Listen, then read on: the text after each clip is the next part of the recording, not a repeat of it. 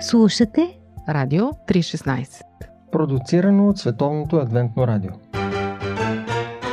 Живот! Джобен формат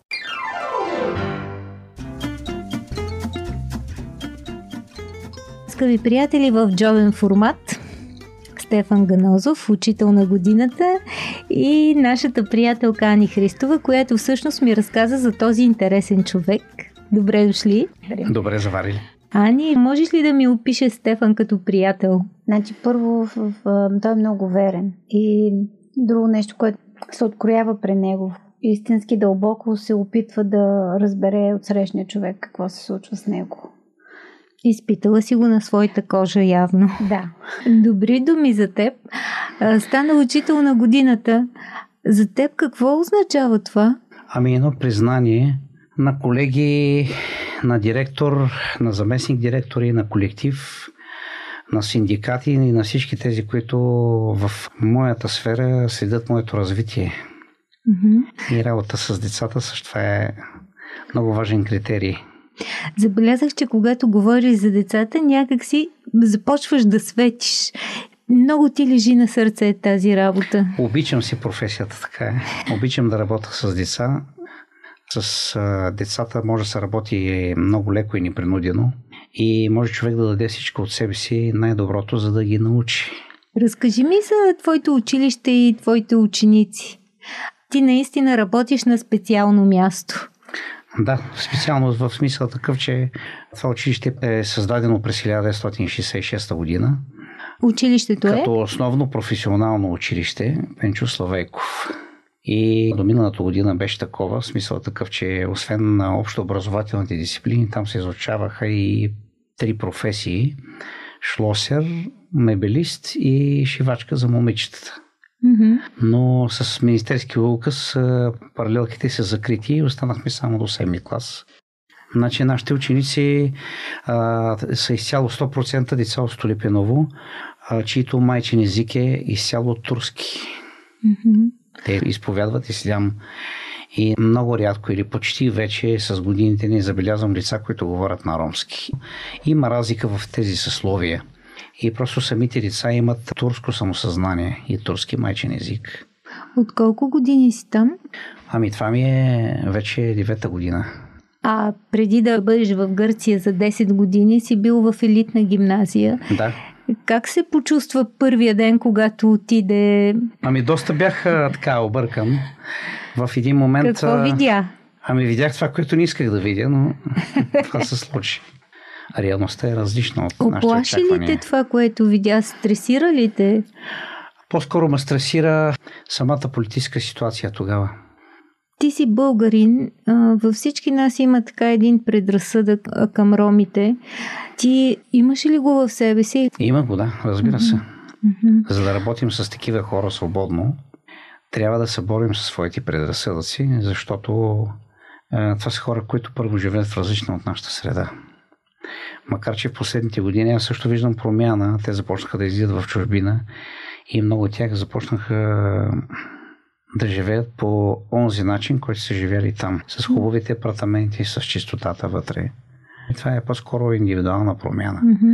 Има Но тенденции. има, виждаме, има тенденция, да. А кога ги почувства по-близки? Когато си имал ученици, които са направили нарушения, Разкажи нещо конкретно, И- без да казваш име. ами имах ученик с кражба на училищно имущество. М, Камерата. Какво беше заграбил? Беше откраднал един инструмент Ага, от а, работилницата. Аз в един момент се сетих, че много от тях се занимават с обработка на желязо и веднага го свързах с това.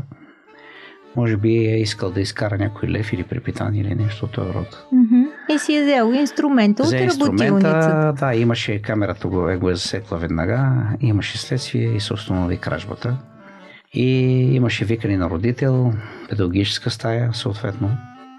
Но нещата трябва да се обяснят както трябва на децата, без да им се вменява повече вина от това, което те са направили.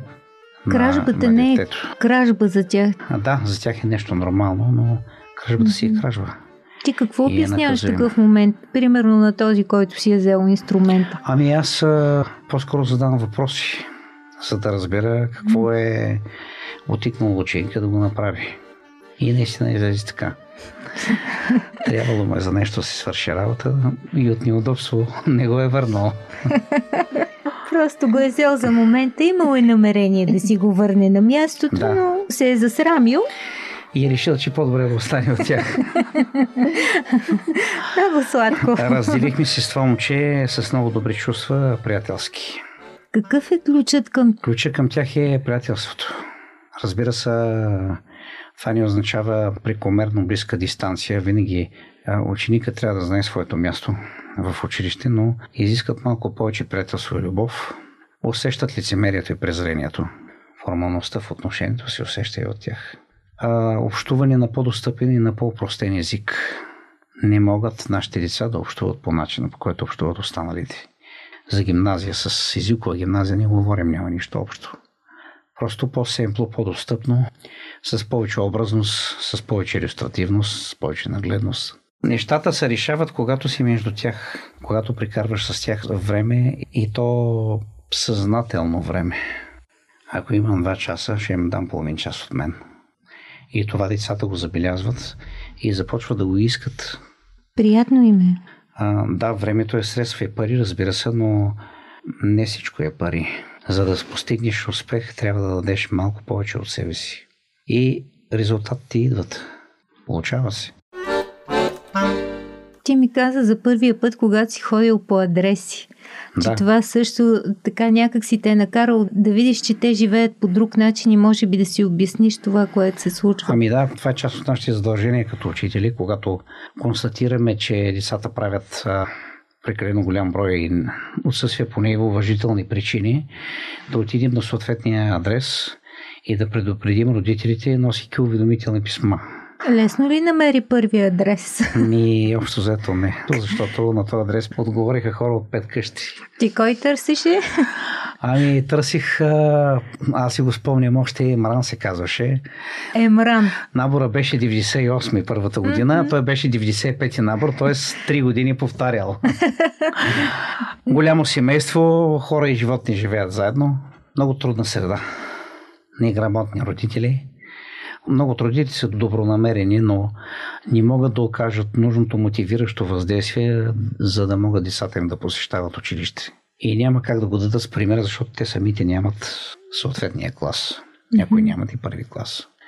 Имали сме случаи, където родителите са в състояние да образоват и трите си деца. Имат по три деца и трите деца са образовани, но това са единици. При тях кое се брои за успех? Ами в това общество успеха са парите. Успеваемостта е в средствата, в парите, особено ходенето в чужбина, в Германия. Германия е любима Е, дестинация, Любима разбирам. дестинация да се върнат август месец с, с пари, да, с един Мерцедес да направят сватба. Това е успеха за тях. За тях пределната възраст е 15-16 години. При момчетата това е възраст, в която има вече стремеж към реализация, да се изкарват пари, а при момичетата идва брака и женитбата. Но то по-рано от Което е незаконен. 15-16. Да, по принцип започват и много по-рано, нали, което е доста остра социален проблем. А ти имал ли си такива случаи? Имах два случая. Имах случай а, миналата година съвсем а, скорошен, в който въпреки намесата на полицията и родителската намеса и отказ, момичето си избяга при момчето. И родителите в такъв случай подписват декларация, че е за незаконен брак, че поемат отговорност за поведението на децата си, защото това са непълнолетни деца. И имах случай на бременна ученичка, която роди. На колко? Ами, 13 години беше. Горе-долу в началото на на октомври започваме първия обход на децата да правим. За отсъствие просто я видях с бебето в ръка. Баща ми е известен и така. Това Да, е- класическа схема. Това е реалността. По пантофи. Предаване за семейството на Радио 316. Скъпи приятели, в джобен формат си говорим с Стефан Ганозов, учител на годината и преподавател по рисуване в едно а, изцяло ромско училище в Изгрев. Стана дума за ранни бракове, кражби, за деца, за повечето от които образованието не е ценност. Всъщност изпаднахме в това клише да говорим повече за проблемите на ромите, но има оказва се и какво да научим от тях през впечатленията на Стефан Ганозов. Ами чувството за сплотеност и за общност. При тях е много силно, за разлика от нас. При нас не е. Аз това го видях в чужбина с българи. Какво видя там? Ми, там видях разединение. Няма тази сплотеност. Да нямаш работа с българи, така казват, Да нямаш работа навън. с българите и това е основателно Твърдение. твърдение, да. Докато при тях това чувство е много силно, много са сплотени, много се защитават. Знаят правата си, което Не е лошо. но институциите и неправителствените организации вмениха на тези хора само чувство на право, а не чувство на задължение, което наруши баланс, наруши равновесието. Човек трябва да има и чувство на задължение, да знае какво е длъжен да прави в общество. Има и други позитивни неща, много много задачемен. Е, Семейства, които нямат възможност по здравословни причини да имат дечица, осиновяват.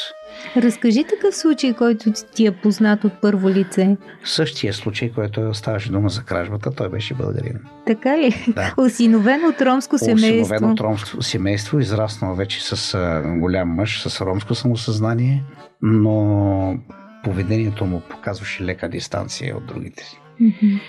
Някак си той знаеше, че е българин. Харесваха ли го другите? Много, много девойките бяха годи, По-бял беше от другите. по-бял, висок, с хубаво телосложение, а, много а, хубав така уравновесен характер. М, Приятен. И, и две сестрички имаше още, близначета. А те също ли бяха? Също, също, да. Да, Значи това семейство е осиновило три деца три деца. Три деца. С български происход. С български происход. Удивително. Ние имаме предразсъдъци в това А те отношение. нямат, се оказа, че те нямат. Страхотна история. И за тях осиновяването на дете и даването на шанс детето да расте в семейство е празник. Те го отбелязват като празник. Децата са голяма ценност.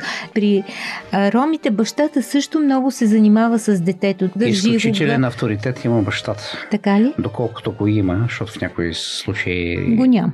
Го няма по ред причини. Много деца, които се гледат от лели и от баби, а родителите са в чужбина.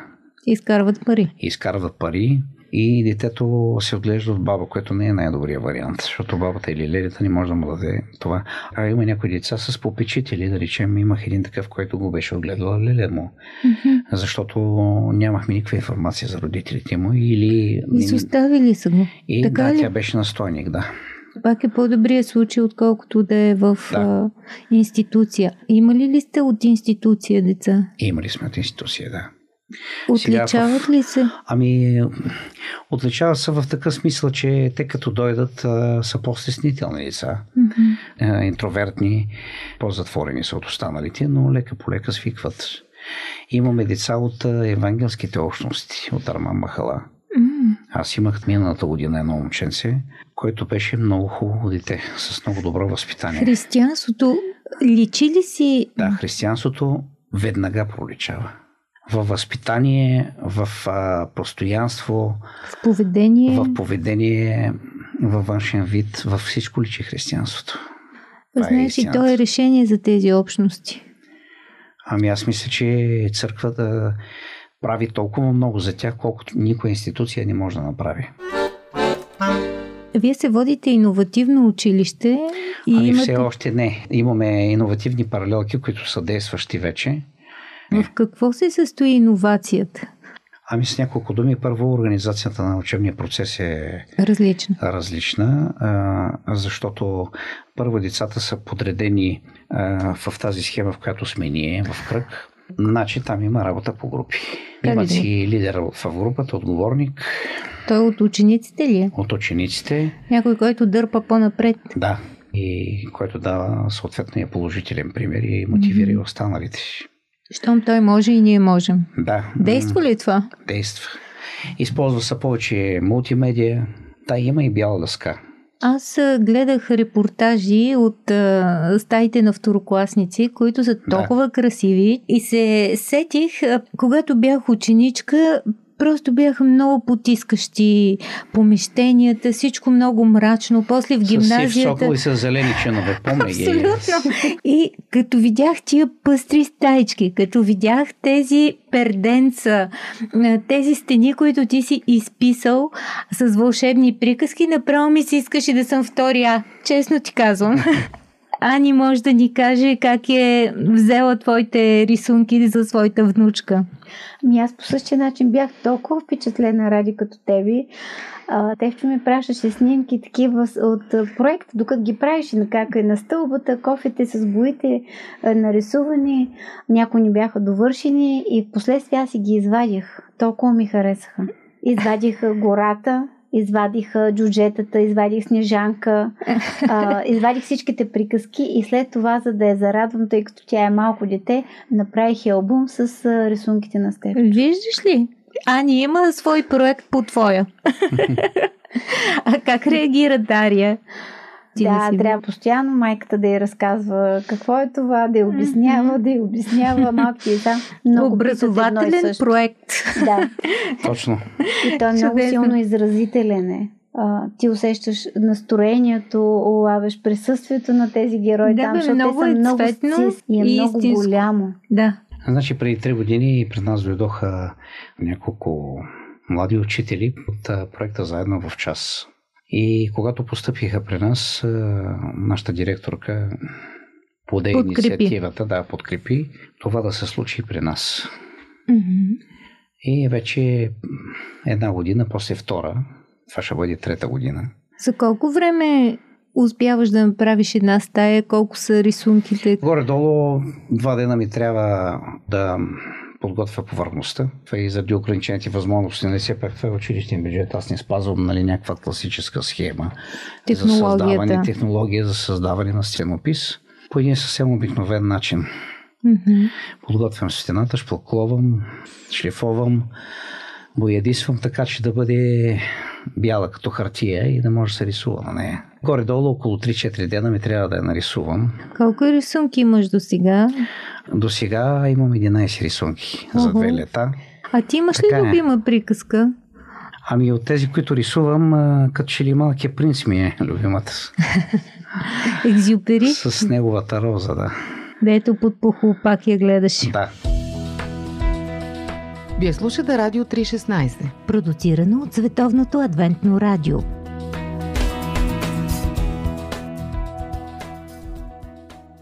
Да поговорим и за системата отвътре. Кое според теб не работи? Какво се обърква? Ако беше Господ, какво щеше да промениш? В никакъв случай не е Господ, по-скоро ако бях министър. Добре де, Не се знае, може и до министър да стигне може. Особено след подобно Но интервю. ако бях министър, щях да върна някои неща от старата система по наше време. Кое беше добро?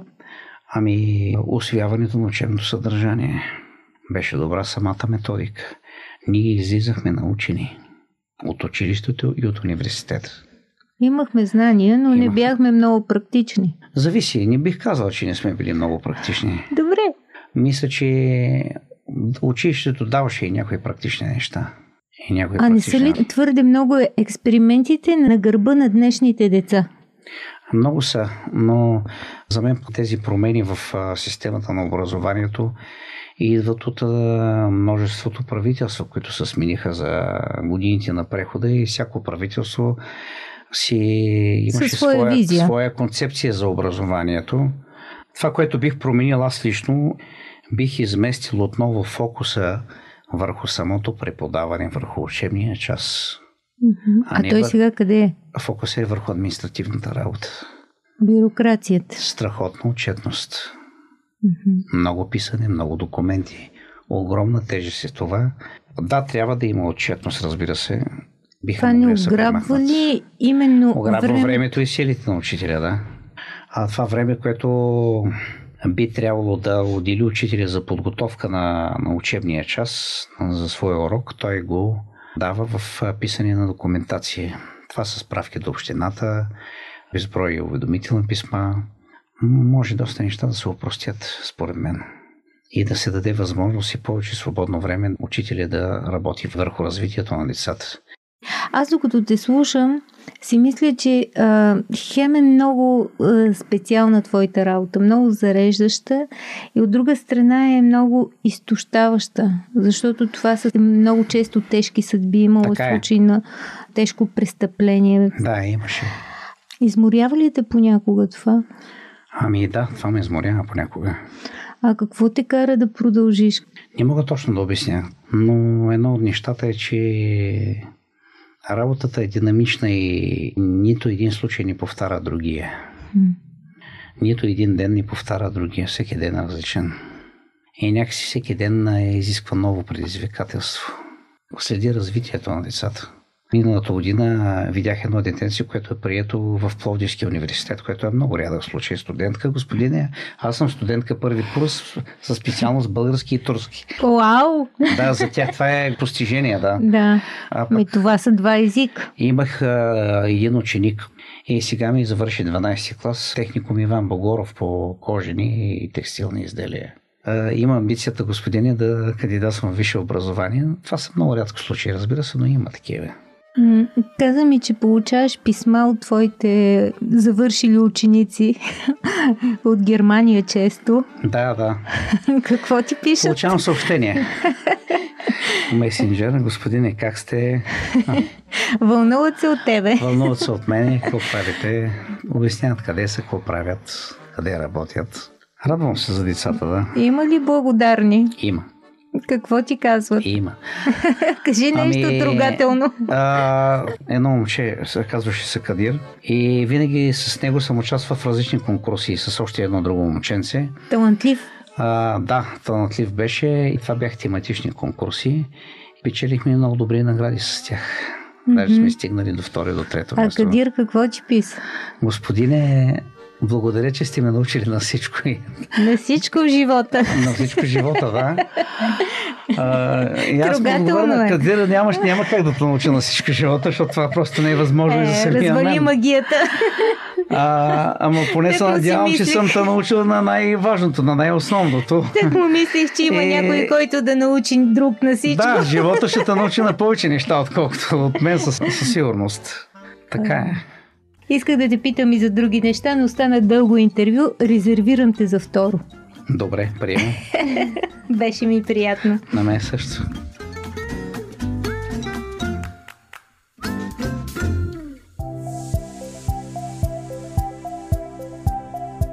Слушате Радио 316. Продуцирано от Световното адвентно радио.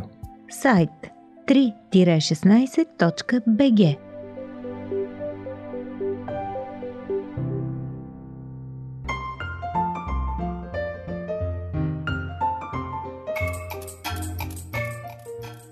Здраве на хапки.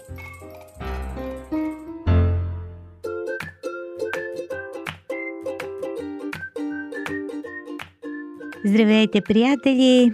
Аз съм Ради и вие сте с Здраве на хапки, поредицата Organizer, където се опитваме да ви даваме кратки, полезни съвети, които може да приложите почти веднага или от утре, стига да имате желание. Днес ще говорим за ефекта на тетриса и как той може да работи за нас всеки ден. Всъщност всичко, което правим, всички дейности имат силата да променят нашето мислене. Колкото повече време харчим за нещо, толкова повече то засяга начина по който виждаме нещата, виждаме света. Какво означава ефект на тетриса? Може да се сетите, че той носи името на известната видеоигра, където целта е да се съберат различни фигурки, така че да няма празнина или пространство между тях. Това е може би една от най-пристрастяващите видеоигри на всички времена. Спомням си, че и аз така обичах да си играя като студентка. И хора от различни възрасти като мен са прекарали сигурно стотици часове с нея.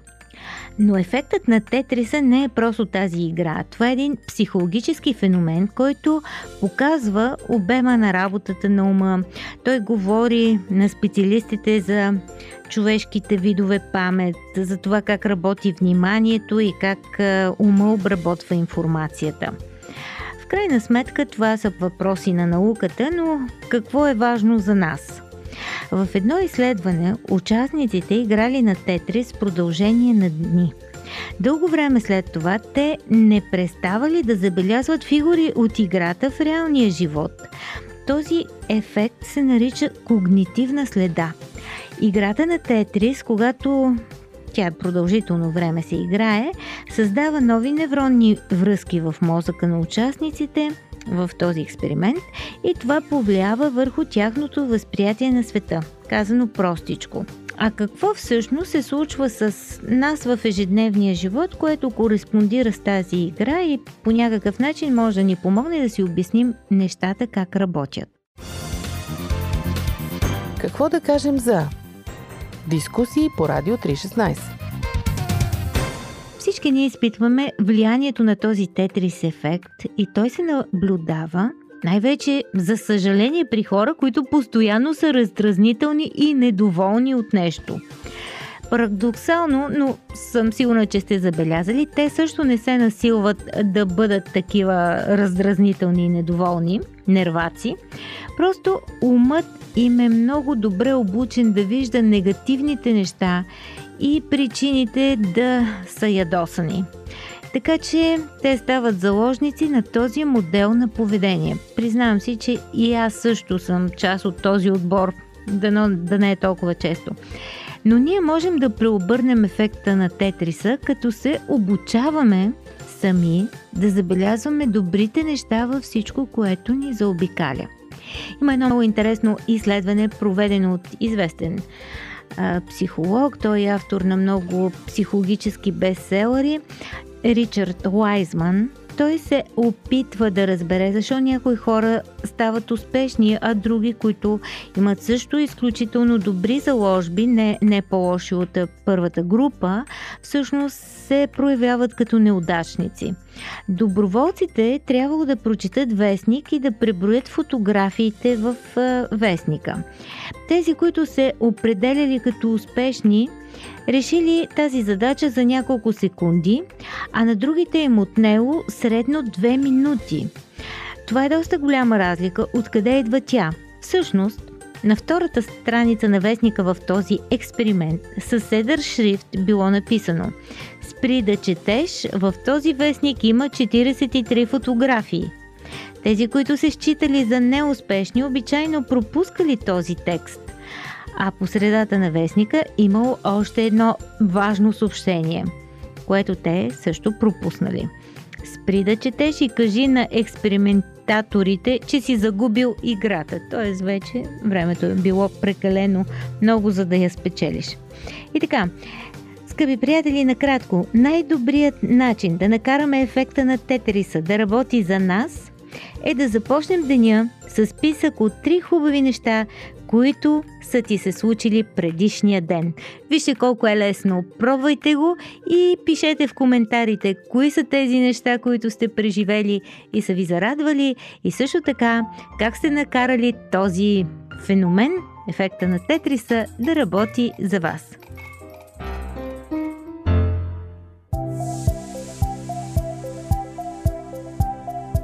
Радио 316 Продуцирано от Световното адвентно радио.